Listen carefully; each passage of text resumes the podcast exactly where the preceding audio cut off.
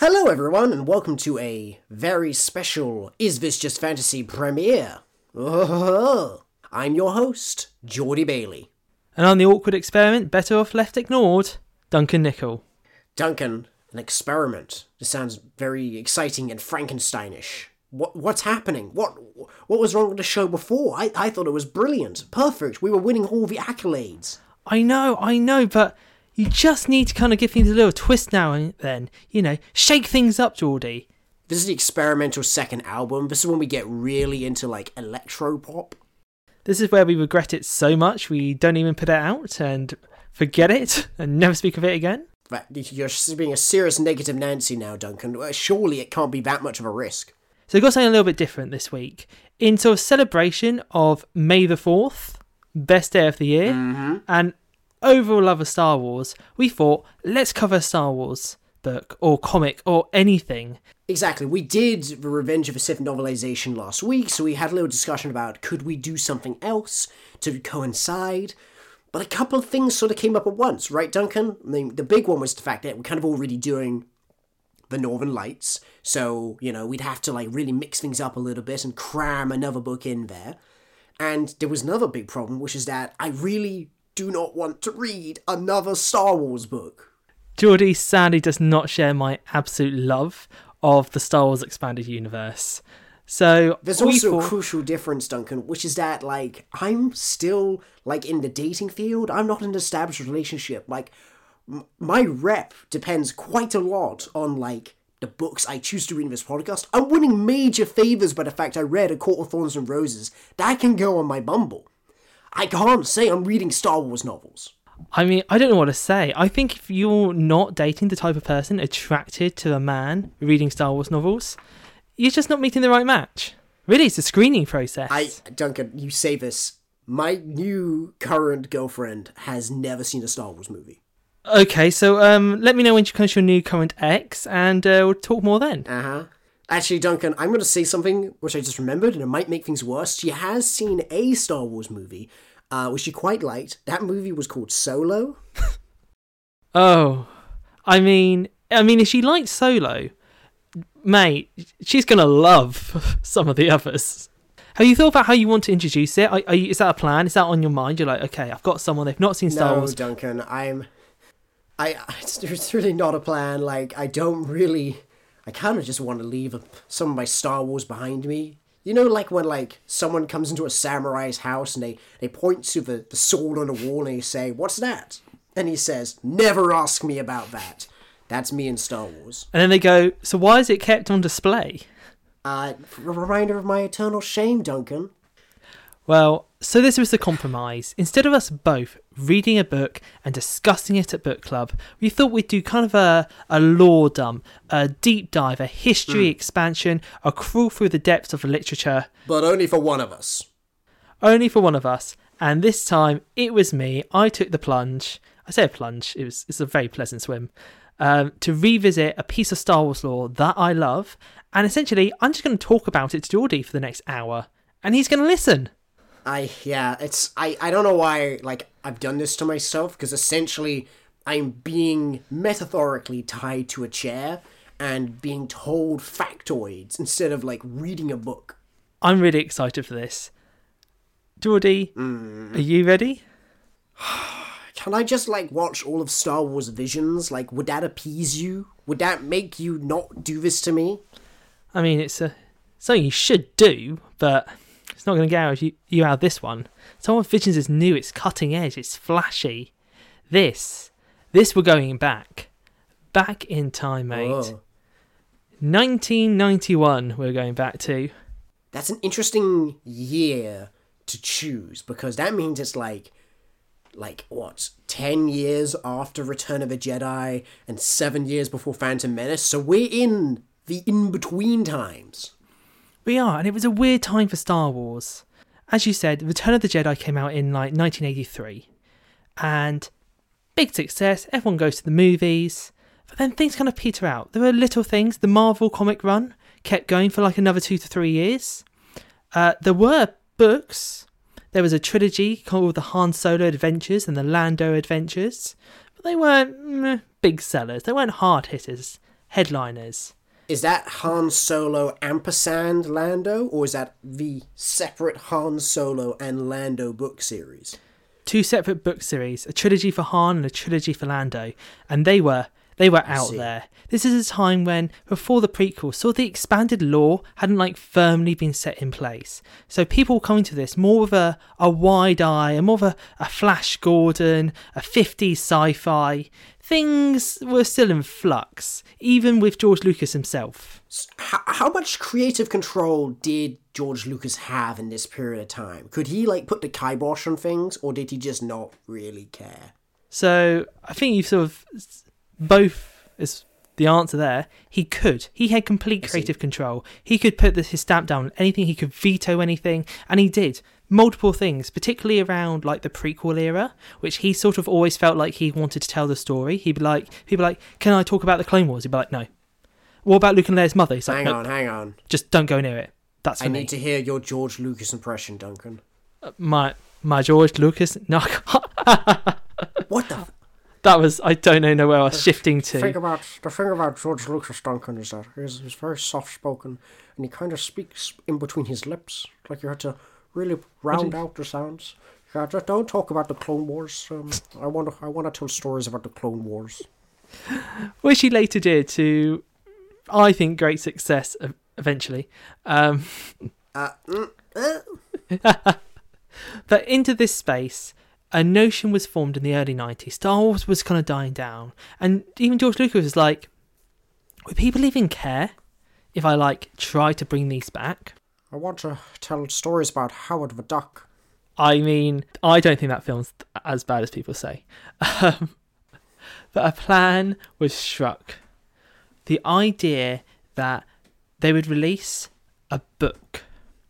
A book that would take us beyond Return of the Jedi for the first time. A book that would tell the next step in the adventures of Luke, Leia, Han, Chewbacca, Lando. What happened next? The next big threat to the galaxy. Mm. And that book was Heir to the Empire and the related series, written by Timothy Zahn, bringing in Thrawn, a character that has transcended from legends to canon, and, and it's looking to appear in live action soon. So exciting.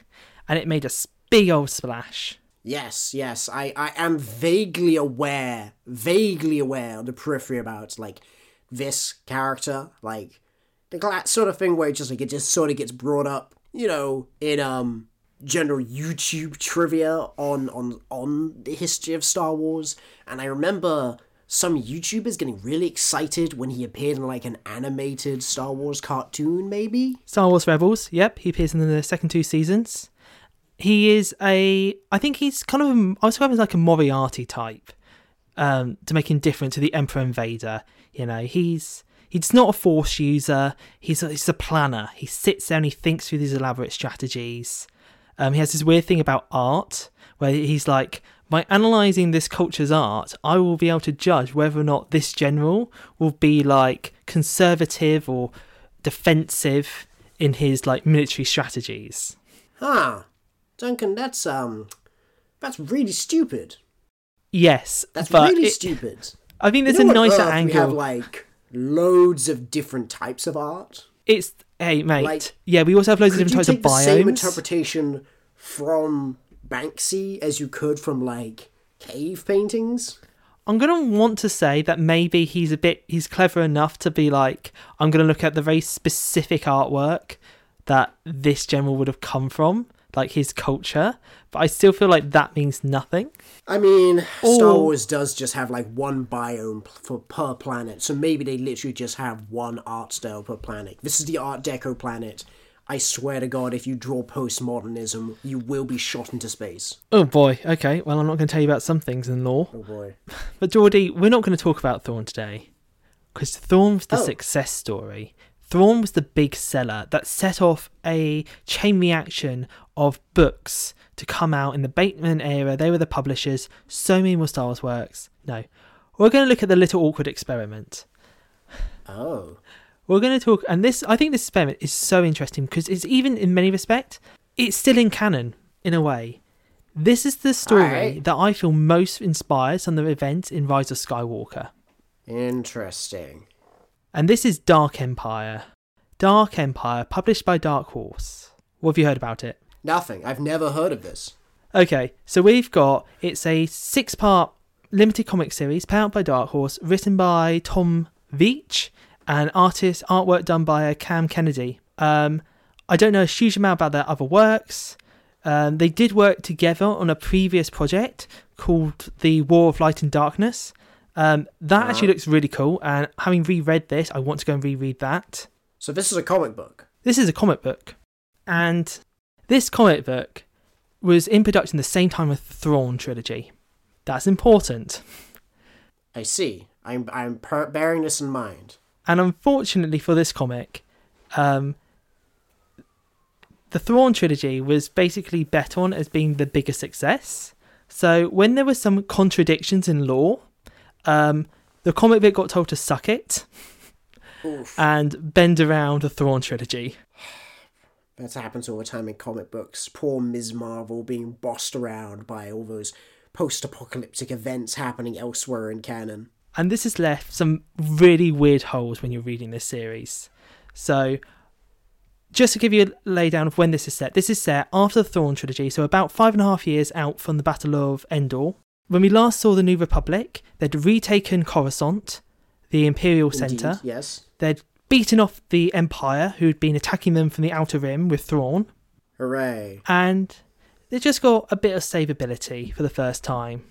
Uh, Leia has given birth to twins, the first of her and Han's children, and Luke is All sort right, of names. Jason and Jenna. All right, no Ben. No Ben. Wait, Jason and Gemma?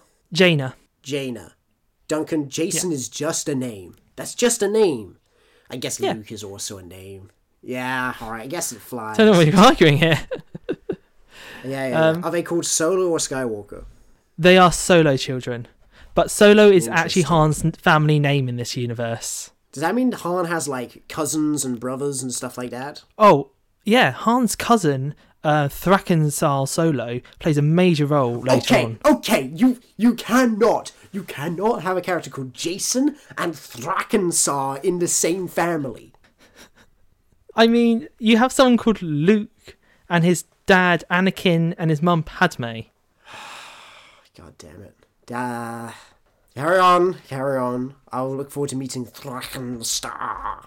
The story opens when the Imperial city has been attacked.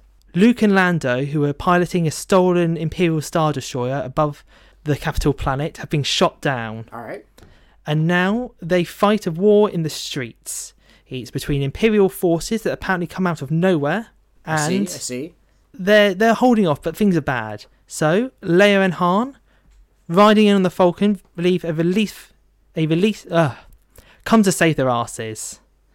And I've just sent you uh, on the early pages from this comic. I see. And okay. I'm immediately- up the images now. You're going to see some of the things that make this very controversial, beyond even the story, and that's the artwork. Um, Cam Kennedy had a very specific style. Yeah, I'll describe it as like so in terms of color, it's really popping and vibrant. Like the sky is pink, all the metallic surfaces are painted as a, as a light sky blue with very different shades, um, and people's skin color is like it's sort of like a manga. It's just sort of not exactly white, but just paper colored. And everything is just done sort of by different shades of colors like blue and and, uh, and orange. I like it. I like the look of this so far. I love it too. It's so controversial among kind of the Star Wars community. This art style. Um, what he does is bet- literally between pages, he'll always pick a color scheme for like a page, and that will be the dominant color. So there'll be pages where he's like, the tone is like to fit like the vibe. Everyone's green, so all their faces will be like that kind of pastely shades of green. Um, almost as if it was like black and white. Oh, so it's like JoJo. I actually haven't uh, read JoJo, so maybe. Maybe. But characters would just change color in between scenes. Like at one page, Yeah. Han Solo is pink, and the next one he's yellow. and I love it. I think it gives it such a unique kind of take. You, it's like you're looking into this more kind of. It's more of like an emotional story. This is not the hard sci-fi of Star Wars. This is more the Either magical, that the or mysticism. Coruscant is like the disco planet, and it's all just like. Mm, mm, mm, not not Coruscant yet, mate. We're on Imperial City. because the planet is isn't the whole city yet, because that was Okay. Thrawn, like the book that came out at the same time and he didn't know about. So Oh, we're just in one so city. This, so it is the capital, but we don't know that it's a full planet yet, and that's our contradiction. Yes. First contradiction. Next great thing that I love. But it is um, Coruscant. like the planet's called Coruscant. not in, not mentioned in this comic. So it's just called Imperial City. Just Imperial City. And uh, does the planet have a name? I believe it might be called Imperial Center at this point. Um, I don't think it's actually That's named. lazy. That has to be like a first draft. They had to be like, we. I sent an email. Wait, what was it? Ninety one. Yeah. I sent a telegram to George Lucas, um, and I, I said, "What's the name of the imperial capital?" And I'm still waiting to hear back, but we're running out of red ink. We really need to get this done. We've already had to swap colors four times. We keep running out of ink. We have to send it to the printers. I can see George just being like, I don't care. Send. I don't. I don't care. Whatever. It's like. Uh, it's Imperial uh, Center. Imperial Center. Uh, I have to go back and sort out Howard the Duck. We're doing reshoots. I keep having to decide between these various duck titties. Um, one detail I want to point out to you on this page. I love this. You notice he's got all I the like rebel Harrison Ford soldiers. to come back for another for another Indiana Jones movie. Uh, sorry, Duncan. I, I, I, I- I keep I keep wanting to do my George Lucas impression. What about Imperial soldiers? No, uh, rebel soldiers. You see, there's something in this found that I love, which you don't see a lot of in the expanded lore. And there's some Ewoks on like a like a gun position. Oh yeah, they're just they're just part of a crew now. They're just part of the crew. I love that's a small detail, but you actually very rarely see that um, throughout any of the. Star Wars. I think they're only in like this panel as well.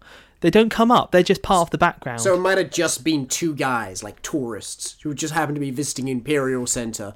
They were just coming along, like, you know, enjoying some ice cream. They were, you know, they're vets now. You know, they they've been through the wars, and then suddenly, huge attack. They're dragged back into the field of, of, of the mission, and and presumably die. Like, an Imperial Walker just steps on them. I, I can only assume they are not bringing down a walker. Dark comic, Duncan. Dark comic. Do you know what? It's quite interesting because it's something that we actually see again in the Legacy comics. Uh, going on a massive tangent here. So, set 150 do we have years after tangents? Endor, I am going to go quick. There's great Legacy comics, and in that you've got the Empire, but it's the uh, Fel Empire re-established years later, and then the less like human, like special, like the less speciesist, and the really good details in that all the stormtroopers in the background are multiple species. So they'll just have a scene with stormtroopers, Mm-hmm. but they'll be all different sizes and have different masks because they let any species join their ranks. Then it's a really nice detail. It's just sort of a background detail. That is that's that's good. That's good. I'm glad to see that the fascist Imperial Army is getting progressive, getting woke. Exactly. It only takes 150 years. So, in this battle, swoops in Han Leia on the Falcon. They stop off, they fight off some battles, they fight like these weird creatures you only see once. They're like Gamorrean warhounds, um, and they're like Terminators. They're called like war droids instead of battle droids, a term coined in the prequels. And they fight them off, but then from the shadows, they see a figure. And they initially draw this to look like it's like Darth Vader coming out of the shadows. But relax, it's Luke hmm. Skywalker. We then get a wonderful scene Whoa. of Luke standing down an Imperial Walker. And I think this is the scene that a lot of people, when they watch like The Last Jedi, were kind of hoping we would get. Luke kind of takes a stand in front of a walker and he just puts out his hand.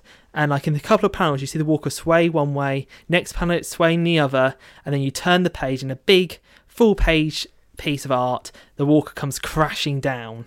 Size Yeah, matters the thing, the funny thing about the Star Wars expanded universe is that when you don't have to make things like have actors do things, you can just sort of get away with a lot of stuff, like have the Force, you know, pull a Imperial Star Destroyer down onto a planet, or have someone just use the Force to squish a black hole, you know.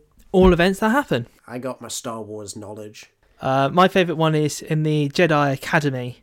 There's a bit where a fleet, an entire fleet of Imperial Star Destroyers, are bearing down on a planet, and literally a bunch of like Jedi, like junior Jedi Padawans, gather together on the roof of a building and like force push the entire fleet at once to like the edge of the solar system.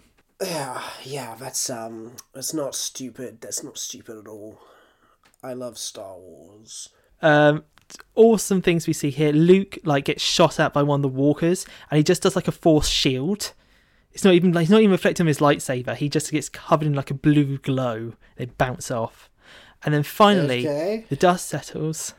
Luke is standing there, but something's happening. The guys out on the ships are like, guys, we've got a disturbance in space time, and a force oh storm, a mass of clouds force storm. appears out of the sky, and like oh, approaches them, and like Han like, Luke, we've got to get out of here. And Luke's like, no, this is my calling.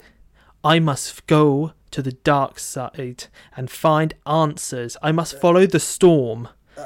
And so Luke stretches out his arms in his lovely Jesus pose, gets lifted up in the air, and flies off into the sky. Oh God Almighty! I have a migraine now. That sounds. All right, so this, you're saying this wasn't the this is the unsuccessful project, Duncan? Why, why was that? Like, this sounds all great. You've got Luke being completely bulletproof from giant cannons, and then he flies into a cloud that's made of the Force. Yep. Oh, and, and uh. R2D2 goes with him, obviously. That's nice. And that's issue one. Five more issues How to many issues are there, Duncan? Six. Only six. Six. Great, cool. A, a trade paperback. Yep. No worry. There was a follow up, Dark Empire 2, which had six, and Empire's End. There, they. That's when it gets weird. I'm not gonna. I don't like them as much. They go off track. Speeding through, Han and Leia rush off back to Rebel Base because they've been driven off Coruscant. They're on a Rebel Base, not because this story is originally written to be set immediately after Endor, and they would still be on a Rebel Base attacking Yes. the center. Anyway, I was going to Back on ask, base. why are they called the Rebel Army? Aren't the Imperials the rebels now? yeah so this is like i said it's this kind of weird position so if you go back to like the marvel comics i think they get called like the free alliance of planets That's and like- in like it. they're the new republic I mean, that's fair. um so that's what so that's what they, these should be new republic troops but they're never called that in this because they were meant to be. All the star destroyers are very specifically captured at endor. You know they were like ah Mm-hmm, han and luke are on the star destroyer invisible. They captured at endor. Things like that keep getting thrown in there. So they rush back to the rebel base where Ackbar's there and he's like Hooray. we have a disaster. We're being attacked with a new imperial superweapon. Oh, no, no, not a super weapon, Duncan, no! We just got rid of the last one. The world devastators The, the World Devastators. and i quote Ackbar far more lethal than the death star They're- You they're know, really you know what? You know what? Now here's the moment where, for some reason, I have to stand up for J.J. Abrams. Here you go, Star Wars fans. Right from the beginning, you already had lazy writers saying, "You know what? Let's just do it again. Let's just do the Death Star again." Like it worked the first time. We don't need to do it. It's it's, it's the same thing, but better, betterer, betterer. it is insane. If I- so, I'm just going to top of my head. So, obviously, you got the Death Star and the second Death Star, and you got Indeed, that's two. Scar- um, Star Killer Base. That's, That's right. three. That's three. That's already a lot. Right. So in in the Marvel comics, before we even before Return of the Jedi even came out, they had something called the Tarkin, which was another Death Star essentially. So, But it was, like, more Tarkin's mobile. Personal Death Star. No, it was a it's a battle station built in honor of Tarkin. All right, so it's sort of like just when you name a, a an airbase after a general. Yeah. So that's we're up to four.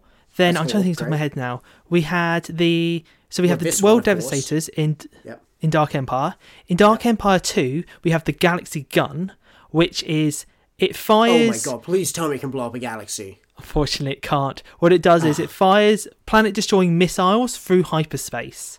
So it's Alright. settled in the like the galactic core, and the idea is it can shoot, destroy any planet anywhere in the galaxy. Um, I don't think we're stupid yet. We're bound to get stupid. then in the Jedi Academy trilogy, we Alright. get um, firstly we get the prototype Death Star, which is like they were halfway there. It's like partly built. I think Okay, it is. It's something okay, so different. it, it's a it- different it is a separate one. It's not the Death Star, yeah. which is like still under construction. It is a different, almost Death Star. yeah, it's a prototype that they're like, right, we've got the science down. Now let's go and build the real one. It can Um, only blow up a in moon, this- maybe series. Exactly, and it's like all just like the rigging still. So like where in like the actual Death Star, they're like there's an exhaust port. It's like the whole thing's hollow. We can literally just stand outside and shoot the core. It requires nothing to destroy. We also get a great weapon in this um, trilogy called the um, Sun Crusher. I want to call it, Oh my god. I think it's a the Sun Crusher. Crusher. which is it's a ship the size of like an X-wing, but its armor Oh. is so strong the Death Star couldn't blow it up. What? Oh my And it god. this actually sounds like, like- a game children are making up. Nuh-uh. My I've got a super cool X-Wing, but not even his shield's so good and not even a Death Star can blow it up. I got a dustbin lid. You're gonna love this next bit. What it has is um, it has missiles on it that you find the heart of a star, and it makes it go supernova. I mean, that one I get with. Like, that's that's good. I like that. Like, because at least that's not like, okay, there is a super gun that's gonna blow up a planet. At least it's just like, I'm gonna influence the galaxy to make it take care of itself. That's a super weapon I can get behind. The super shields, though, that's dumb. That's dumb. Okay, it's gonna get a bit dumber. Next one, the dark Wait, saber. wait, I haven't been counting. What are we at? Eight or nine? Got one, two, three, four, five, six, seven, eight, eight. We're at eight. Okay, Um, okay. Next one, If we get to the dark saber. Wait, isn't the Dark Saber just di- di- di- wait? What's his name? Din? Jin? D- Jin Jin da, da, the Mandalorian, yeah. Yeah, the Mando. Yeah, isn't that just his sword? Yeah. it's just a fancy lightsaber. That's a Completely different thing. This came first. Oh, cool. So this was a Death Star, but only the laser bit, and it was What? built by the Hutts. What? Yes, the Hutts decided they were going to build themselves a budget Death Star, so they just built like they just design take out the laser section, and Alright. it's amazing because I think it basically blows itself up because they keep cutting corners. The Hutts are like to save on labour, they like hire these like space monkeys. Oh, that's so good. A bunch of Death Star. I I hope it's like this series is like they're always just trying to stop it from being fired, and it's you have that basically that same moment in Star Wars. Dun dun dun. Dun dun dun dun dun, and then it just explodes. It just explodes. I mean, That's nine. Can we hit? I wish 10? it was. I wish it was like I think it's a much sadder ending. Um, Oh I think it's literally in an ash. They decide to hide in an asteroid belt at one point, and I think an asteroid just like snips through it Oh my. and wrecks the whole thing. Dude, does And then Luke finally, even the know one- about that happening? Is that just like a B story? That's like the the ineptitude of the Hutts. No, it's a whole book. Dark Saber. It's a whole book. That's the book where Luke goes back to Hoth and discovers the vengeful Wampa who's missing an arm, who like has sworn vengeance on Luke and gathers an army of Wampas to attack him. Oh. And like Luke doesn't realize this at the start, and he's like fighting off these Wampas, and he sees on the hill this one-armed Wampa like shaking his fists at him. oh my god. Oh my god. Oh god. Duncan, Duncan, what are you doing to me? I'm gonna die. My eyes, they're bleeding. Duncan, that's nine. And then things Is there a tenth? Center Point Station Okay. is a was is this is in the Ceridian system, and this is the one where Thrackan Sal-Solo comes in. It was a massive space station, the biggest ever, so big that like people live on it. It's like it fully inhabited. Think like the Citadel from Mass Effect. In fact, think very much like the Citadel from Mass Effect. Is it just because bigger this station a moon? Because because to get the space station was the size of a moon, a Death Star. it, it- it's bigger than a moon, maybe So bigger. It's a Death Star.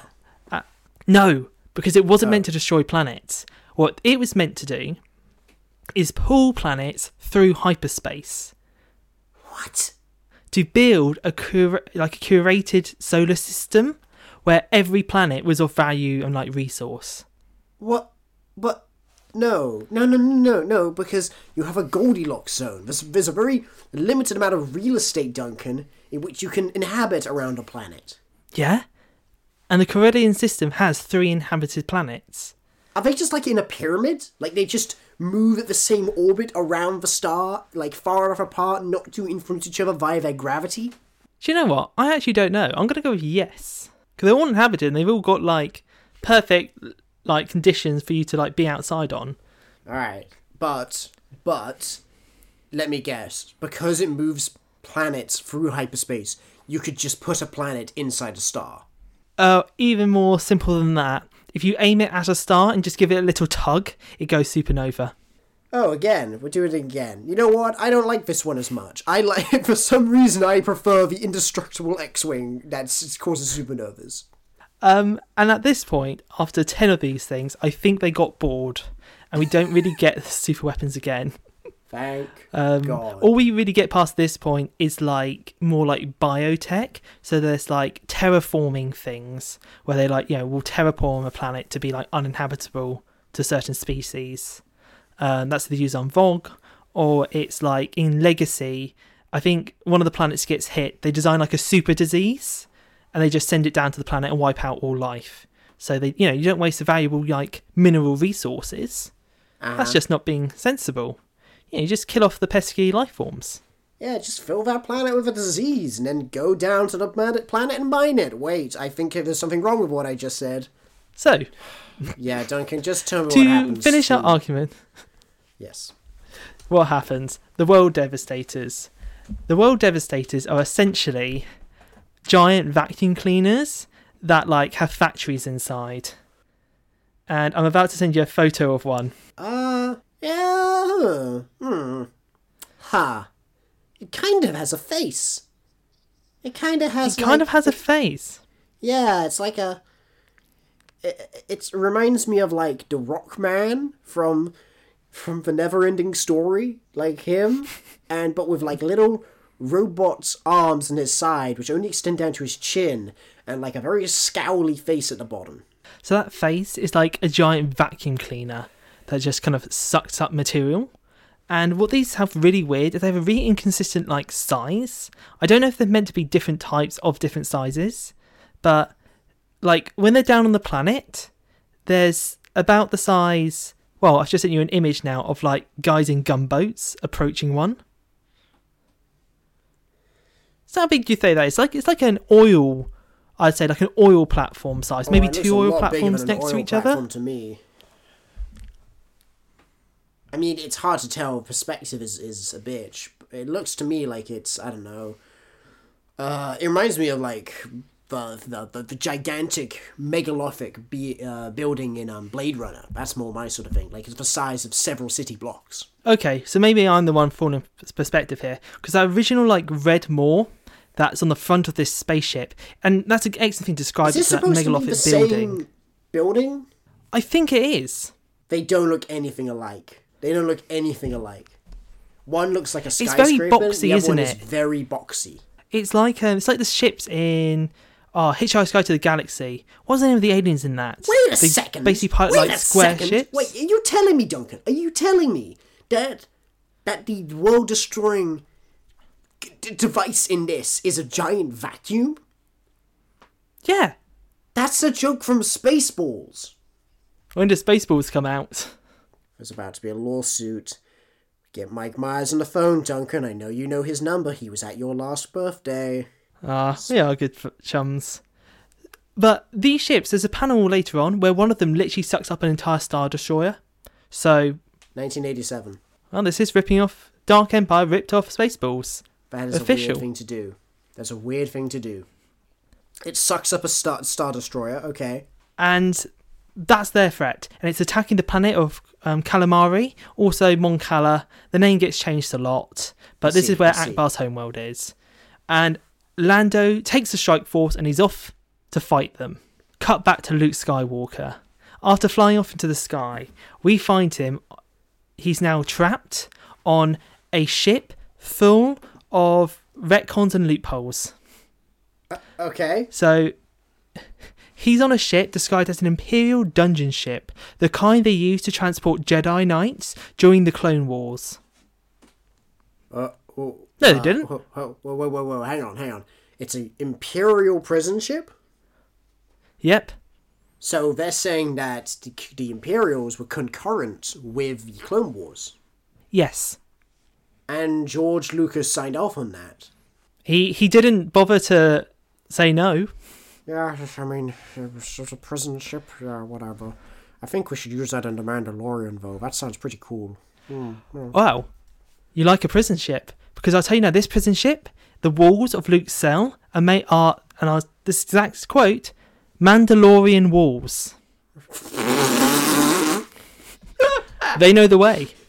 Do they, are they just covered in those faces? Those skull faces? Because, Geordie, Boba Fett wears Mandalorian armour. Yeah. So they assumed that was the material. It's the material! oh my god, that's amazing! that's brilliant. That's like an actual, like, mistranslation of, like, uh, of, like, a Babylonian script. That's phenomenal. Oh my god. It's just, it's just, and think of that. Imagine if that was the way it went. Like, forget all of Mandalore, all of the Mandalore, all of that. It's just like, oh no, we just meant it to be like a, like a, a sci-fi steel.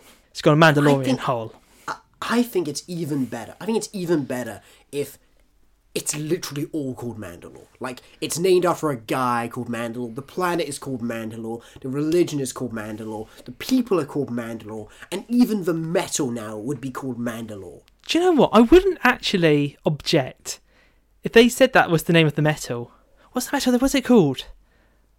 Oh my god! See, see, even my soul's knowledge. Beskar. If it Veskar, Veskar armor, Beskar with a B. Beskar, Beskar armor. Yeah, just for the record, people, I'm a huge f- fan of Star Wars. I am And not a I- historian of it. And I don't like how much I know about Star Wars. In fact, my main resources uh, when I was like outside the text for this was basically Wikipedia, Wikipedia, and blokes on Reddit. I did not check any of these sources for their prime sources. I just took what was said as fact. Well, I mean, that's dangerous stuff. Wookieepedia is like a weird website because it has the classic fan wiki problem of anything that exists gets its own page, which is filled out with as much knowledge as possible. But sometimes, like, I was trying to run a Star Wars game, and I was just like, I want to look up a list of ships and make sure the party has a cool, novel ship. And they just don't have lists of ships. Like, they just don't have it. Like, that is obviously something fans of a series are going to want. Why couldn't you compile them? And also, why are there so few ships? It's Star Wars. Oh God, yeah, no. I've had this. I feel you, mate. One of my biggest like issues with that wiki is I'm like they'll they'll tell you all this information, and I'm like, great. Where's that from? Like, I want Yeah. sources. If I'm reading out about like the origins of uh, like the Jedi, I'm like, great. What book's that in? I kind of want to read it. It's just it can be a right nightmare. Poorly sourced. Poorly sourced. For shame, Wookieepedia editors. Alright, alright, so he's he's mean- in a prison ship. He he has I guess walls made of like Mandalorian skin, I guess. Uh, and then what? He gets transported to the planet of Byss. Byss. Byss. So, Byss, and this is where that Rise of Skywalker comparison comes in. Byss is like a Sith. It's not the Sith homeworld, Alright. um, but it's like a Sith dark side world. I don't know, lots of bad energy, bad juju's here. Uh, Um, and it's where sort of the im- sort of occults and the dark side users retreated to after the Emperor died. Oh, interesting. Okay. So it's like evil Woodstock. I mean, if yeah, yes, let's call it evil Woodstock. Alright, cool. 'Cause cool, Woodstock, cool. we're going to assume is the good version. Oh yeah, oh yeah. Lots of Jedi Woodstock. It'd be amazing. I would go to a Jedi festival. No, you wouldn't. Don't Like they always do cons. It's always like conventions. Always in a big hall in a big building. Let's do them out in the woods. Let's on a big field. Have you ever been to a concert? Uh, I've got to admit now that uh, maybe maybe not. I didn't even know if that was true or not. You know how lawyers are always supposed to ask questions they know the answer to? I didn't need to know that. I used the force right there. I just trusted my feelings. What do you have to tell me about concerts and why it would not be good for everyone to be dressed up as a stormtrooper at them? I mean, that's alright, man. It's just, I think you'd just be a bit loud for you, you know? And you'd be standing around for a long time, waiting for the show to start, and you're not a big, like, music guy anyway. Would you go to a concert if it was nothing but, like, and I'm not saying, like, John Williams, if it were, like, a Jizz Wailer concert, you know? Uh, for the record, Jizz Wailers are the band in the canteen in Star Wars. Geordie just throwing out a deep. Duncan, I think we all know what jizz wailers are. Uh, would I go to a concert with just jizz wailers? No, but if I knew that like my local bar was having like a jizz wailers night, um, I would totally go along to that. Ah, what were we talking about before the jizz? Luke has arrived on evil, evil planet. Um, Ah, yes, Woodstock. and in fact, Luke's very words are: "If there are, is there was a dark center of the universe, this is it." Luke gets taken down. He's led through the dark halls. He's like, they're like, sees him. He's like, I literally chose to come. Guys, relax. I want to see what's going on here. And he gets through, and there he enters a throne room. Sitting on the throne is Emperor Palpatine. Oh, for heaven's sake. Okay, so this is the one. This is the clone This is the clone thing. This is where the whole clone idea, Rise of I Skywalker comes kind of from. knew about this. Okay, now I here's the thing. I knew this happened. I knew that eventually they brought back Emperor Palpatine. I didn't know that it was five years after Return of a Jedi in canon. I thought like, you know, they'd all have some kids by then. Oh wait, no, I know why. Oh, okay. Alright, I see where this is going. My Star Wars knowledge, it is coming back to me. My repressed memories. Alright, Duncan, so who is with the Emperor in this scene? Luke, Oh well, okay, I was wrong. Take us away, Dunk. What is what does Palpatine have to say? Somehow I return. Somehow I return. No. I am but a cloned body. My spirit jumped from my old one before my death. I have done this many, many times. Many times, apparently. Many times. So that alone has. p- slipped in the shower. Forgot to take his heart medication. I mean, he, he ain't looking good. Question: Yeah. Is it younger and hotter, like his clone body? This first one we see is still old and wrinkly because you see the power of the dark side is too great for his feeble form and he deteriorates at a faster and faster rate. Is that because the clone body is like not as good as the first one, or is it just that being dark sidey makes you not hot? I think it's implied that being dark sided makes you not hot. Because it makes your eyes spooky and yellow. We know that. Yeah, and I think this is an idea. I think even in like the KOTOR games, the Knights of the Old Republic games, this was sort of an idea of like if you played Dark Side, you started to look all emperory in the face. So it's definitely there. Man, imagine all the Jedi disses. Man, you got so many pimples today, you must have been using some Force Lightning. Oh god! And then just someone be like, "No, it's, it's just my face." Imagine how much moisturizer Palpatine's getting. Like, imagine you're a Force user and you want to hide the fact you've started Force strangling people. So you're just really putting on the zit cream and your moisturizer. You know, you're, you're putting on so much SPF to be like, I can't, I can't get any sun damage. I think that's why they all turn to masks in the end, isn't it? They're like, um, "I just want to wear my helmet. I'm, I'm trying. I'm being a bit Mando today, guys. Just got to put my helmet on." yeah, yeah, yeah. So Emperor Palpatine. Oh, by the way, this gets retconned in like the, the same like universe. Uh, Timothy Zahn, who wrote the Thrawn trilogy, he was like, "I'm not bending to that." This is one of his things. He was just like, "That's stupid. No, sod it. I'm not including it in my book. right. I hate this idea." He's right. He's right. And he even wrote in his later book. So what was his explanation? What was his explanation? Well, was it just that guy was like an imposter or something? he gave one in um, his later book, Star Wars. Uh, I think it's Future Visions. One of Thrawn's, uh, sorry, one of Zahn's original characters, uh, Mara Jade. Go into her later. Yeah, yeah, okay. That's what I thought was about to show up. All right. Uh, she's like talking to Luke about it, and she just goes, "Nah, I think that's just a crazy clone. Nah, that's that's mad. Wait, wait. So it, it was a clone. It is a clone body." But does it have his Yeah. his original spirit in it? And Zahn was very Oh, much like, right. no, So he- it's it's just a crazy Ah. clone being propped up by cultists. Right, so it doesn't have like his soul. It's not him. It it is a copy. It's not like yeah, yeah, yeah. Because that's the classic cos cos. That's the class. I just got force choked. That's the classic clone conundrum. Like if you just get a copy of yourself, it's not actually you. It's a copy of you. But if you could say an essential part of you, your soul, has gone from one to another, a okay. That's you. That's not a clone. That's just you, baby. Ship of Theseus. Who, who gives a damn? Well, Well, yeah, I think don't, don't our own bodies basically replace themselves in like seven years. I've definitely heard that as a fact thrown about. Don't think about it. Don't think about it. Okay, okay. Oh my god, the me that first met my partner is dead. Um, right. I, I, I mean, your teeth are still the same, so you can take comfort from that. I do actually. I really do. Um, but as far as this comic's concerned, it's his soul and his soul's hopping. In fact, I think it was definitely left up to interpretation in law. And the bit about I've done this many times was just outright retconned as like, no, he's just lying. He's just bullshitting. He's trying to make himself sound big. It just, it was just that there was a lot of first drafts, you know. They kept fucking up the clones, kept slipping in the shower. One time he did it for fun. He had a bad haircut. He wanted to swap. He just jumped into a clone body. That's why he's done it many times.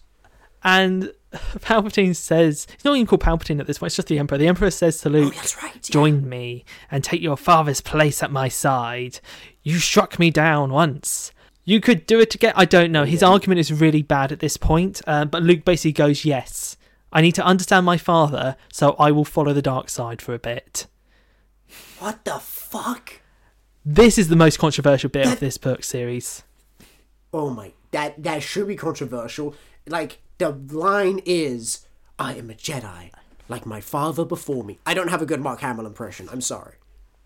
I know, and there's even I- there's a really weird bit where they're like, "We'll even give you a better mechanical arm," and it's like that's one of the selling points of turning to the dark side. They're really good at giving fake body parts out. They've perfected the technology on Vader, so they're like, "Luke, we'll we'll get you the best shit." Stupid. That's stupid. Okay, back to the World Devastators. Lando leads the attack on Mon Cala, n- currently called um, Calamari at the moment. Um, Star Destroyer gets eaten. The attack does not go well. He is not winning this fight. So Luke sends a fourth vision to Leia, and in this vision, he first appears as Darth Vader. And Leia's like, Father? And the Darth Vader turns into Luke, and Luke's like, No, it is I, your brother. And you, as the reader, are like, Why did you do that? Don't know Yeah, why he decided weird. to appear as Darth Like, Vader for just a, a, little prank. Just a little prank. Just as a panel, just one panel. It's like they just wanted to be like, whoopsie. Um, Oh, oh, and then Luke basically goes. "Don't follow me. I have turned to the dark side. It is the only way." And so Han and Leia are like, uh, "We need to go and like get Luke back. He's gone a bit crazy." Oh, by the way, that um, Poor Tim's- Lando, totally abandoned. it's to be honest, there's some really good bits with Lando in the later this kind of era where there's like this returning kind of joke where at the start of each new book series, Lando's doing like a new make money quick scheme. So like in I- I Thrawn, like it. Like a sitcom. yeah, so in Thrawn he's like doing like mining, but on a planet where the mining platform has to like move the rotation because it's so close to the sun. If you go into the light side of it, you instantly burn. So the mining has to keep like shifting to stay in the shaded side. That's so stupid. That's so Um, stupid. He also, what else does he do? He starts an underwater casino. He goes to blob races. Um, he starts a city, um, an underground city on Coruscant, but it's decked out to look like it's in like a lovely, like suburban neighborhood, like classic, like American white picket fence neighborhood. Um, and he also invents hot chocolate. right now, I can't hear a single word you're saying. All that's happening is, please, please, please, let me get what I want by the Smiths is playing inside my brain. I like what they do with Lando. I just feel like he needed more time. Like he is a great character, so underused in Star Wars. Um, so Han and Leia go off, and they go say to help Luke. They need to get some help themselves. So Han's like, I know some smuggling buddies who will help us get onto Byss. So they go to the planet of Nar Shaddaa. What is it with smuggling onto evil Woodstock? So the only way. They're like, Han, we need a plan. He's But like, who's I'll smuggling smuggle things to Byss? Uh, Han's friends on Nar Shaddaa. Nar Shaddaa literally sounds like a Conan name. Nar Shaddaa Nar Shaddaa. is the smuggler's moon above the planet of Hutta. Alright, alright, too many proper nouns. Keep it going, let's keep it moving. So they go over there and they meet up with um, Han's friends, uh, Shug Ninx and Salla. Now, okay, have, I have no more jokes. I have no more jokes. I can't do it anymore. quick, okay, step out of this. Really cool facts. Nar Shaddaa appears in a lot of other Star Wars stuff. First appearance is actually a very popular location. It's the smuggling hub of like the galaxy. Next thing, Salla I see. Is a, a really interesting character because she's like used to have a thing with Han. I think that's not touched on a lot. That Han like he's always been Han. Like he has a string of like ex girlfriends throughout the galaxy. Um, Sure, sure, sure. Makes sense. so also it's quite fun because Salla kind of also makes the jump to canon. Uh, there's a character in canon called Sana Starros who is very much just Salla, and there was another character called Katia who is very much Salla but in like the old Marvel comic books. So it keeps coming back this idea of like a Han ex girlfriend. Anyway, they're down there. They're like, we can help you. We've got a ship. We can smuggle you in. Um, then they wander around the planet for a bit, and they meet someone called Vima, who is like, I used to be a Jedi, but when it all went to shit, I ran away and hid. Here's a special token stone layer, and then she disappears. Does not mentioned again in this sub series. So just a little tidbit. Move on. They do. Um, and then Han goes to his um, old apartment. He's like, "Well, Leia, just go pick up some stuff." They go to Han's old apartment. There's like dirty dishes in the sink. Not been there for a while, and he has a little like protocol Ew, droid in there. Actual years. and uh, the protocol droid called ZZ. And Han's like, "How's it going, ZZ?" And ZZ's like all busted up in the corner, like, "You have a visitor. Mister Fett is here to see you." And then Uh, end of God issue. fucking hell. Kill me now. So issue One, four. Why would Han Solo own a protocol droid? He doesn't like protocol droids. Two, I hate Boba Fett. I hate Boba Fett. Three. Read the Han Solo trilogy by A.C. Crispin. It answers that question. Four. I like Boba Fett. What's your issue with him? Uh, he's literally just a helmet. That's what people like about him. They like that he has a helmet and a cool gun. That's it. And then everyone decided he was the coolest guy ever when he doesn't do anything and he dies like a chump. Okay. It is a really cool helmet. It is a cool helmet. It is a cool helmet. Is the helmet? Yeah. How cool of a helmet is it, Duncan, when like you have a really fun show about like this traveling warrior escorting a little little alien, and then the whole thing gets sidetracked because a guy who people kind of liked in a movie from the early late seventies was like, now the show is going to be all about him. And unless you watch his crappy show in which you make a whole bunch of callbacks to Star Wars stuff that Geordie hasn't seen, has an interest in, suddenly the next season of The Mandalorian doesn't make any sense. That wasn't fair. I do think having the Mandalorian season episodes in the Book of Boba Fett was inappropriate. I do love Boba Fett. I love the actor. Um, is it Tony Morrison? Isn't Tony Morrison like an, a con man and like a racist? Yeah, you're absolutely right. I've absolutely completely butchered that. So sorry. I need to look up his actual name. Don't know why that was on my mind. It probably sounds similar. Temuera Morrison. Tamura. All right. My apologies. You know what? I can I can kind I can kind of see it. You know that is that is kind of a fair mistake. Anyway, I like I him. mean, I've seen him act as Boba Fett in The Mandalorian, and I did not think he did a good job. I think he did a really really bad job. So Fett appears and he literally goes, I oh no, he doesn't say I escaped from the Sarlacc. He's like, the Sarlacc found me a little indigestible or something like that. Crappy line. Turns out, by the way, in canon, uh, sorry, in Legends, he actually escapes from the Sarlacc in the Marvel comics and then falls back into a different Sarlacc pit. I've heard that. I've heard that. Isn't that fantastic? It's amazing, and it sums up his character of being like incompetent. I think that's the thing with Boba Fett. They don't know if he's actually competent at what he does. Do you think they don't know what his character is? Is he competent? Is he cold-hearted? Is he actually warm-hearted? Is he meant to be a hero? Is he meant to be a villain? Um, there's one comic book where I do, Do really like Boba care? Fett in. I like him. He has these tiny Yeah. moments. Uh, there's this great comic book where he gets paid a bounty to like bring a kid in to these crime bosses, and he's like, the kid's like, this isn't right, this isn't right, and Boba Fett's like, hey, I, I, I took a contract, they paid me, I'll hand you over, and then the kid's like, but what if I pay you to like kill all the crime bosses? And Boba Fett's like, what you've got, and the kid like, go, like grabs his like bound hands and goes in his pocket. It's like I've got half a credit, and Boba Fett, and everyone starts laughing, and Boba Fett's like, deal, and then takes out all the crime bosses. It's, it's actually a really cool scene. Um, sort of spoiling it, like you're ever going to read it. Anyway, there's a fight. They flee. A Hutt gets knocked off like a floating platform and falls into an abyss. Sad. Not related to anything. I just thought it was a really funny panel. And then Han and Leia sneak onto Abyss with the help of the smugglers. Fett tries to follow them, and there's like a planetary shield.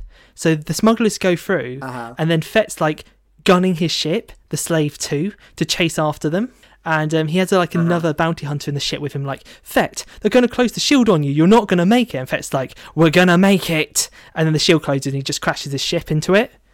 And that's the last Oh we see of him. Are you actually kidding me? I think he bounces off. So he just splats into a wall, into a glass wall, like like a like a fly on a motorway. The thing is, though, he actually like disappears off and then comes back like in canon like 20 years later and he's now like the Mandalore. He has like a child and none of that happens on page. It's literally all off page. Han and Leia get taken to the Supreme Commander, Luke Skywalker, in the Emperor's cloning room. I have a feeling, Duncan, that what you're going to tell me is going to happen in this story is that Luke was like, I'm going to try being on the dark side. And it took like as much time as Luke, as it took for Leia and Han to arrive. And then he's going to get better. And it's just going to be like he had a bad three days, you know, where he was just in a bad mood, fell to the dark side, and got better. in Visions of the Future, when Mara Jade says, I don't think it was a real Emperor, I thought it was just a crazy clone, there's also a bit where she turns to Luke and it's just like, oh, and by the way, in case it's gone forgotten, your plan to like explore the dark side was stupid. And then they just move on. Just like the author just had to like quickly get that in. and ill conceived, and anyone who came up with such an idea probably has a small dick. and then on. they fall in love, like five pages later. It's a lovely scene. Yes, yes, I, I love it, Duncan. I love Star Wars. All right, Duncan. So Han and Leia arrive on a planet. They meet Supreme Commander Luke, Yep. and then? And then the Emperor enters the room. Here's a question: Yep. Do either of them recognize him? Because they've never seen the Emperor. I think it's to be assumed that the Emperor's image was like just well known throughout the Empire. Like he would appear on like public broadcasts. I don't think it was. I don't think it was. I don't think he wants people to see what an uggo he is. In current canon, it is established that he doesn't, because there's a bit where he appears to one of the main characters in Rebels, and it's a hologram projection, and it's him as not ugly. Like, because why wouldn't you do that? Because you're easy. So that is in canon. That he always appears as his like non-ugly face. Um, Leia whips out a lightsaber and it's just like, I'm just going to kill you. Um, and then the Emperor just puts out his hands and just crushes the lightsaber in like Leia's hand and disables it. Oh, actually, that's pretty cool. I like that. and they all get captured. Um, Han is threatened away. eh, sorry, Han is taken away and threatened to be killed, and Leia is taken to the Emperor's private chamber. I don't like the way you said that. I don't like the way it goes, mate. Uh, the Emperor right.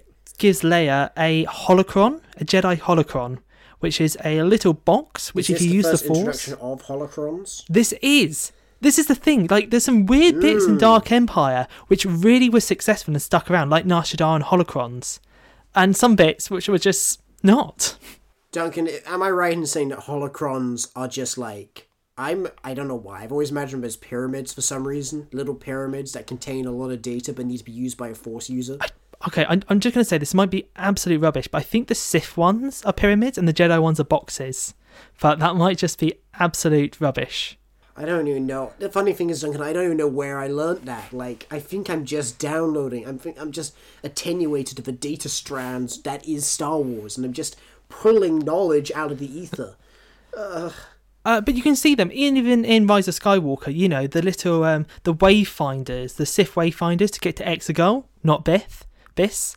Um, it's the same kind of idea. And yeah, Leia channels the light side of the Force into it, and it sends out a message.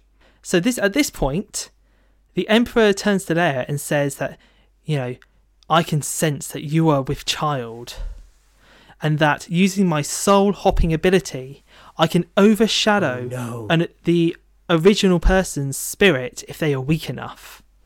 so the Emperor's threatening to uh, soul hop into her baby, and then she would give birth to him.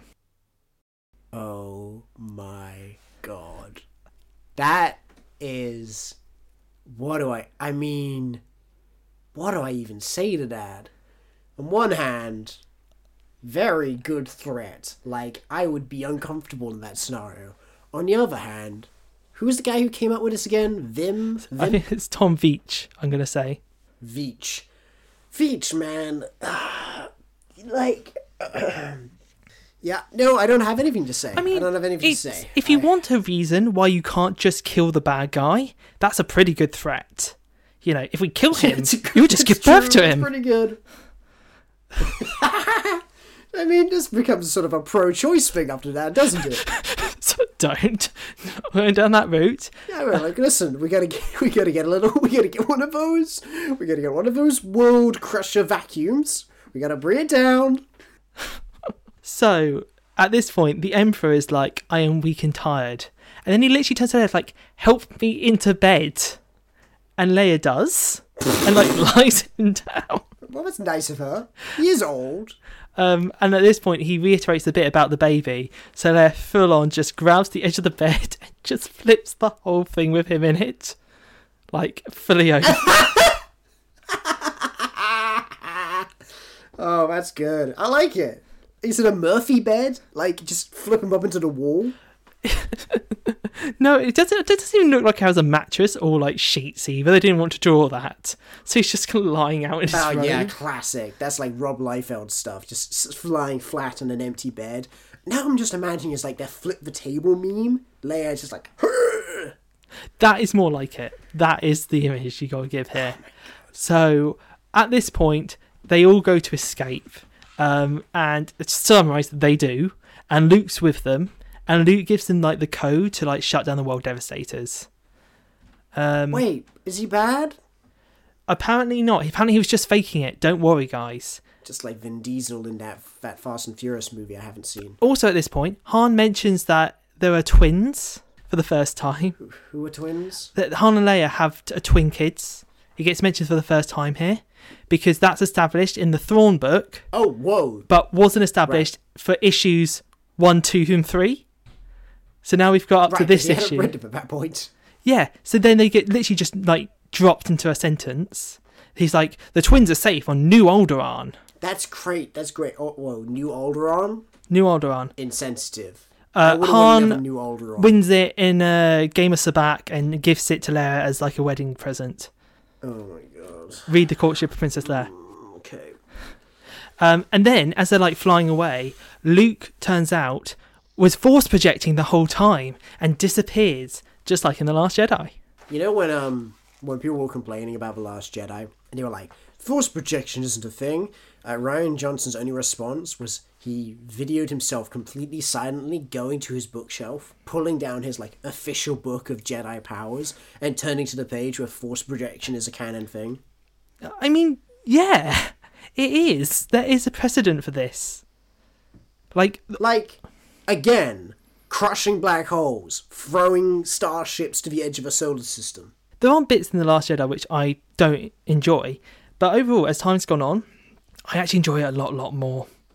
Um, it has I only gone agree, up in my agree. estimations. I, I had really mixed feelings coming out of a cinema, but in retrospect, it's much more daring than any of the really boring sequel films.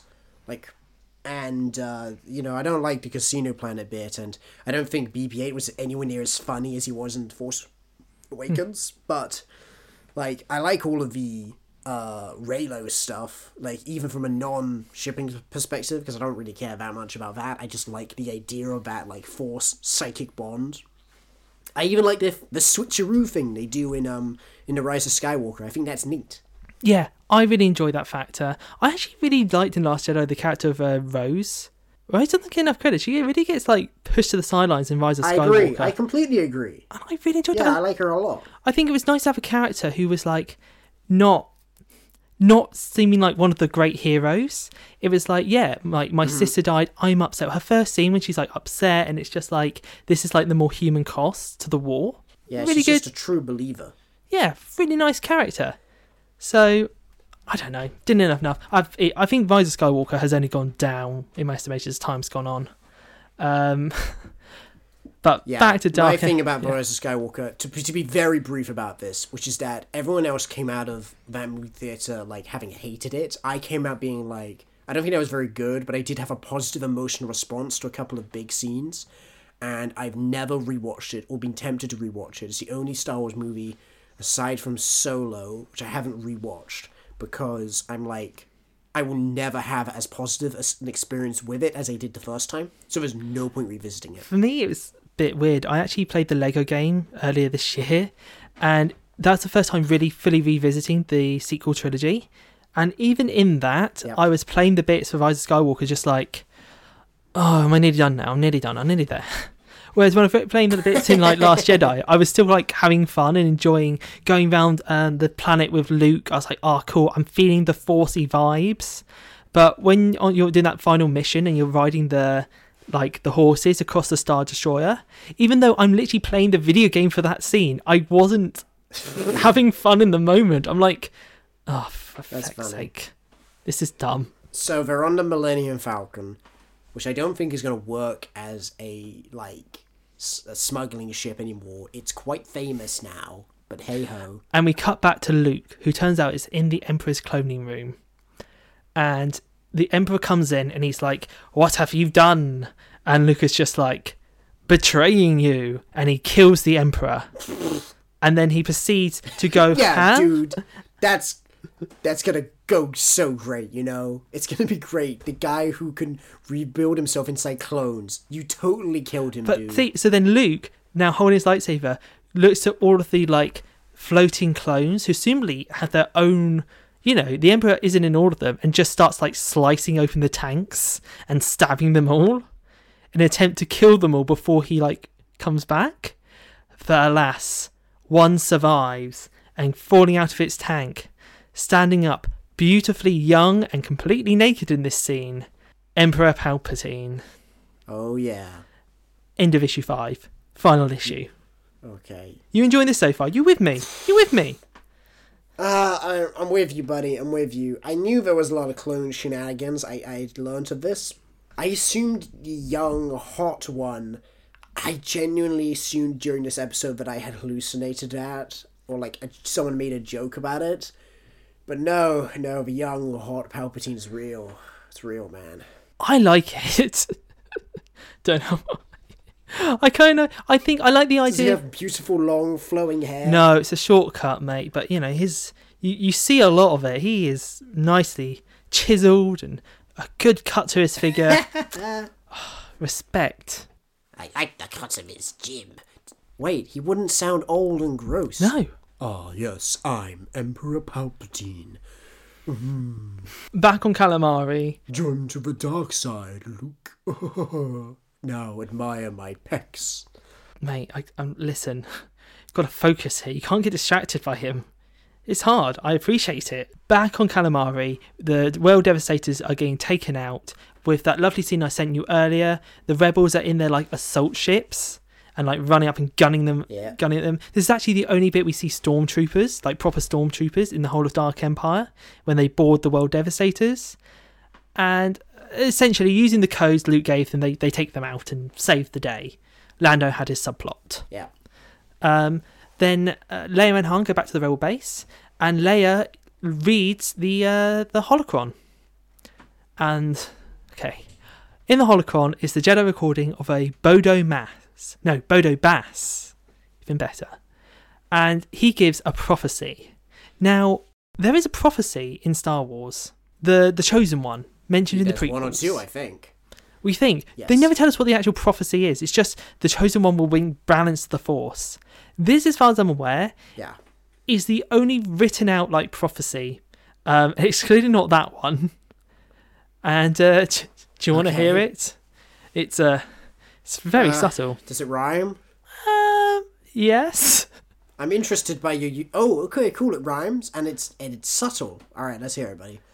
A brother and sister born to walk the sky, but brec- but reckless brother falls into dark side's eye.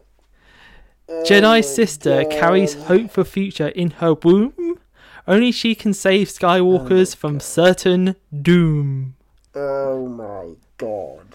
I'm not exaggerating when I say I was complaining so much that I actually didn't hear parts of the prophecy, but I do not want to repeat it, Duncan. Oh my god. you want to hear them God, rhyme womb so and doom? dumb. Womb and doom. Here's a bloody question, alright? They're not speaking English. They're speaking Standard Galactic Basic, right? Yep. Who wrote the prophecy, and why did they choose to put it in like, in like the, the galaxy equivalent of like That's not anyone's native tongue, right? That's just either when they agree to speak to each other, right? Well, here's the thing. When you say a prophecy, like, does someone get like a force vision of these words? Or did they like force vision the events and then had to write it down? And then went, oh, oh I'm going to make God, it that's a good question. Womb and doom. Womb and doom. Oh, also, I love the fact that like Leia's essential role in the prophecy has nothing to do with her agency. It has to do with her womb, like her ability to bear children. Like, listen, your usefulness to us is only as a woman object, not as like a leader or Jedi. I mean, yeah, you could argue it's simply used to identify her, that the Jedi sister carries hope for future in her womb. Only she can save Skywalkers from certain doom. Maybe it's you know it's just meant to you know the sister that has hope in her. womb. It's awful. Um, it's really bad. And you know what? That's only the first. That's only the first bit. I actually haven't written down the second half because it's it's much the Oh, same. Um, Okay. So we know what's going to happen. So what happens next is that the Emperor shows up in his super super star destroyer, and I've just sent you an image of it. No, not that. Oh, whoa. Oh god, it's huge. It is insanely sized. It has this cool kind of like visor looking bit at the front.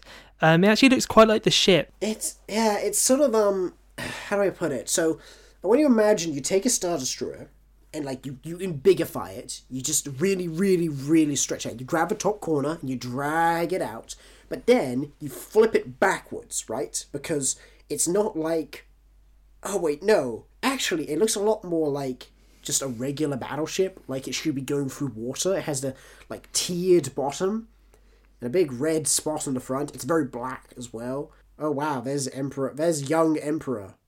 It's uh yeah, he's he's got a bit of he's got a very strong chin. I think I like. I kind of like the ship design. I do think it's a bit stupidly big, and I think this is an issue in like a, all of Star Wars is like how big ships actually are. Like the Millennium Falcon, it's quite a size. Like, but like, there's Yeah, a it's like crew a- on it. You can like see how many big people are manning it. I'd like to live in. I'd like to live in the Millennium Falcon. Do you know what I think I could too?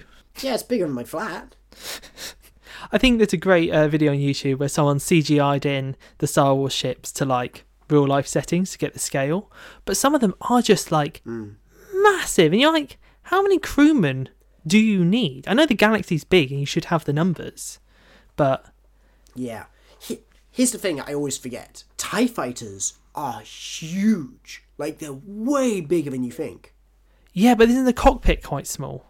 It is, it's cramped, but the fins on the side, you know, they're like five meters tall. They're gigantic. But then sometimes you see them like coming out of spaceships, and you're like, how many are in there? I can imagine a lot of star destroyers are actually hangar space. That's that's my kind of logic.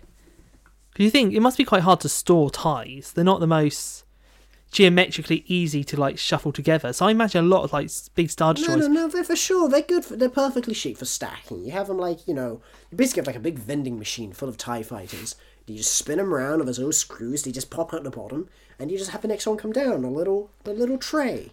It's literally like they, they come along, a hatch above them pops open, the pilot hops in, move along, next one. Yeah. Okay, I can Okay. I Uh, can dig that. Do you want to know what happens? it's big ship. Big, Big ship. The Emperor is like, I want my holocron back. Leia and Leia alone must come up to see me. Um, Luke's here as well. I brought him along for fun. Why? Why is he still Because alive? Luke had fought the Emperor and been defeated. The Emperor fully has Luke under his like mind powers. All right. And then once Leia arrives, the Emperor's like, Give me the holocron and I will let you live. And Leia's like, I didn't even bring it. Go to hell. And the Emperor's like, Luke, kill your sister. And they fight. Oh, oh, so exciting. And then Leia, as they fight, tries to get through to Luke to be like, Luke, stop this. And and, and Luke does. I know you're in there. This isn't you. Uh, Duncan, this seems really. Duncan, this seems really familiar. That like two family members would fight in front of the emperor, and then one would get through to the other, and then he would turn on the emperor. That sounds really familiar. I think I think I've seen it somewhere before, but I can't think where. Yeah, I know. It's not the most original. Uh, but then don't worry, because when like Luke's starting to turn, the Emperor breaks out his trump card and uses Force Lightning, and then the Emperor's like, "You think you could defeat me? I will destroy your planet below you using my mighty Force Storm." And he summons Force, the big no, whirling no, storm not another from the super weapon. from the start of the, the series that we haven't seen since, summons it through space and is using it to go and to eat up the planet.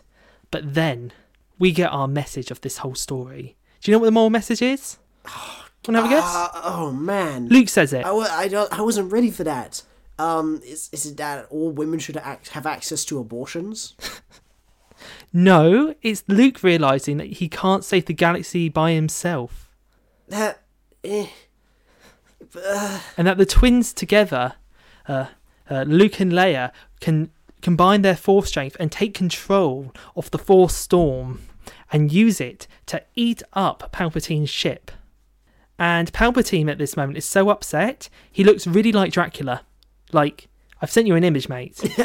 that is some Dracula inspired Emperor looking stuff. he does. He's got a cowl. He's yelling. Oh, he's really yelling. Oh man, I don't like this design of Luke. And Come then on, Leia. He's conquered him. He's conquered himself. There's not much time. Run for it.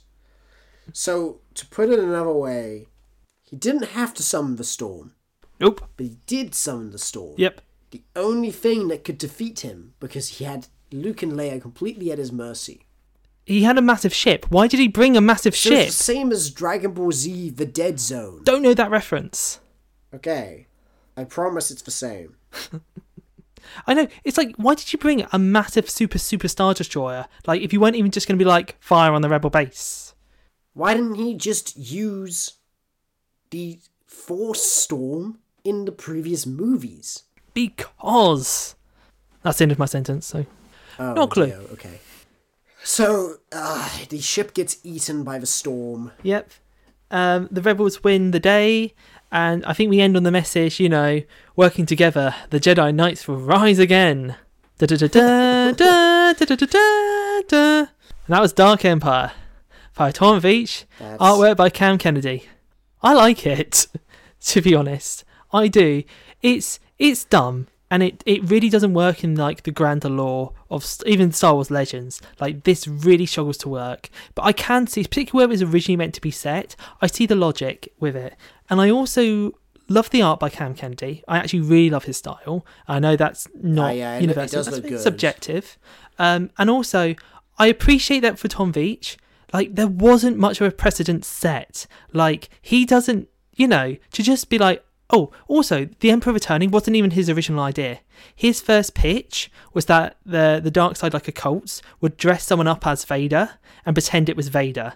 Like Vader didn't die; he's still supporting us. So that was his original pitch. That got slapped oh, down. Okay. So I, I don't know. I like his ideas. I think he has some concepts there, and given the time, I think they were executed alrighty. I don't think I want to edit this episode, Duncan. I don't want to have to listen to any of these things again. Well, if you read it next time, you won't have to. But I've really enjoyed sharing this with you, and maybe, Geordie, maybe there's something out there that I will have the same guttural reaction to. Perhaps some of the sequels to Twilight. So that's the extended universe of. Oh my god, maybe I should read Midnight Sun. You know Midnight Sun is, right? no? That's Twilight from Edward's perspective. Why do we need that? We have it from Bella's. Uh, because he has he has a very different perspective, Duncan. He's 117 years old, Fair enough. going to high school. Do you know what? That's actually a fairly decent concept. I would, uh, if that was the first one, I think I would probably pick that first. I don't know what that says. Um, so yeah, I've really enjoyed doing it. I hope you've enjoyed at least having to hear me describe it over reading it yourself. No, no, I haven't. That was awful. That was really bad. I mean, I already know so much more about Star Wars than I ever wanted to, and now I know even more, and none of it was good. Like my experience, I, I, Boba Fett gets smashed into a planet like a like a bumblebee running into a glass window, like a bird that knocks itself out. And then he just doesn't appear again for 20 years? That is the end of Boba Fett? I mean, I can't speak for certain. He might pop up. It's it's a complicated timeline, mate. this is back when he was Jaster Mereel. I think that was his name.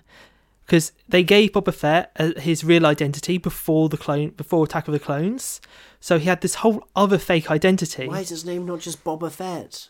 No, he had it was called Jaster Mereel, and he was like a um, I think he was meant to be like an office man who just got bored one day and snapped, and then What? or he was like a clone trooper. I can't remember, but then it gets revealed. No, no, no, that was his secret, secret identity, and he was really just Boba Fett. I don't know. Even that's oh. vague in my mind. I think that's in the Han, I think that's in the Han Solo trilogy. Oh, we should read that together, mate. You'd love it. Please, Paradise Snare. Oh, Please, let me, let me, let me get what I want this time. no more, Duncan, no more. No more. no more for now. but if anyone else does want a little bit more, why not reach out to us? Us either on our Instagram, this is just fantasy podcast. If you're listening to this and you don't follow us on Instagram, please do. We do post interesting things occasionally, snippets, let you remind us when the new episodes go out. Check us out there, and it's the best place if you want to mm-hmm. reach out and just share your opinions with us. Like even if it's a not very interesting opinion, let us know. We do generally read everything.